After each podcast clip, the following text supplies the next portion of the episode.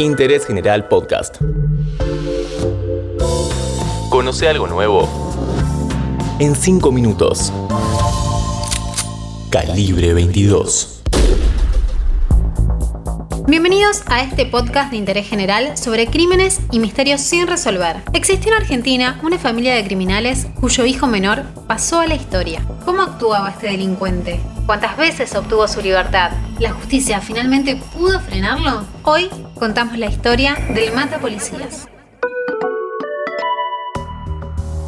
Como si fuera una herencia, los hijos de algunos ladrones se convierten en ladrones. Ese fue el caso de Martín Banana Espiazepou, que nació en una familia donde su abuelo, su padre y su tío eran criminales. Sus dos hermanos y sus primos siguieron estos pasos. Ah, y su hermana también. Era una mechera experta.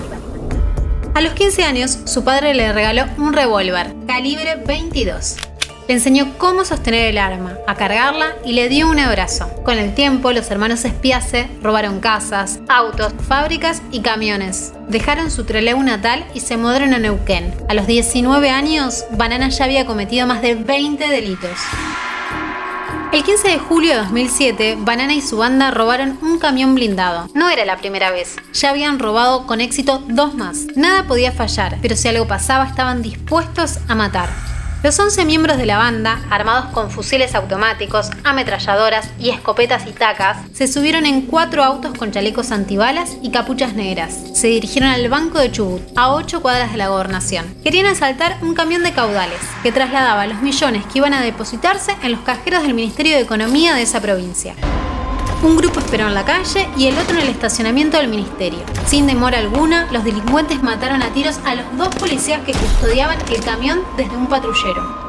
Como uno de los uniformados seguía con vida, uno de los pistoleros se agachó al piso, le corrió el chaleco antibalas y lo remató.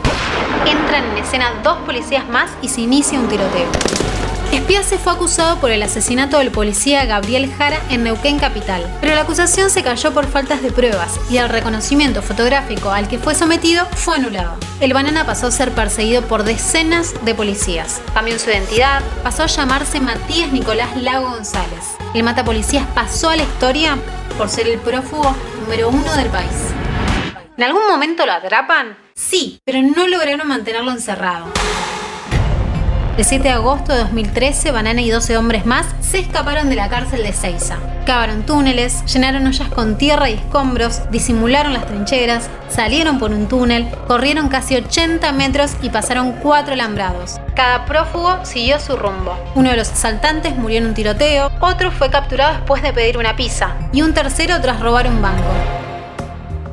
Hasta diciembre de 2017, Martín Alejandro Espiace Puc, alias El Banana, siguió libre. Lo detuvieron en Maipú, Mendoza, cuando iba en auto. Llevaba tres armas, calibre 9, 22 y 45, y cuatro patentes falsas. Su identidad también lo era.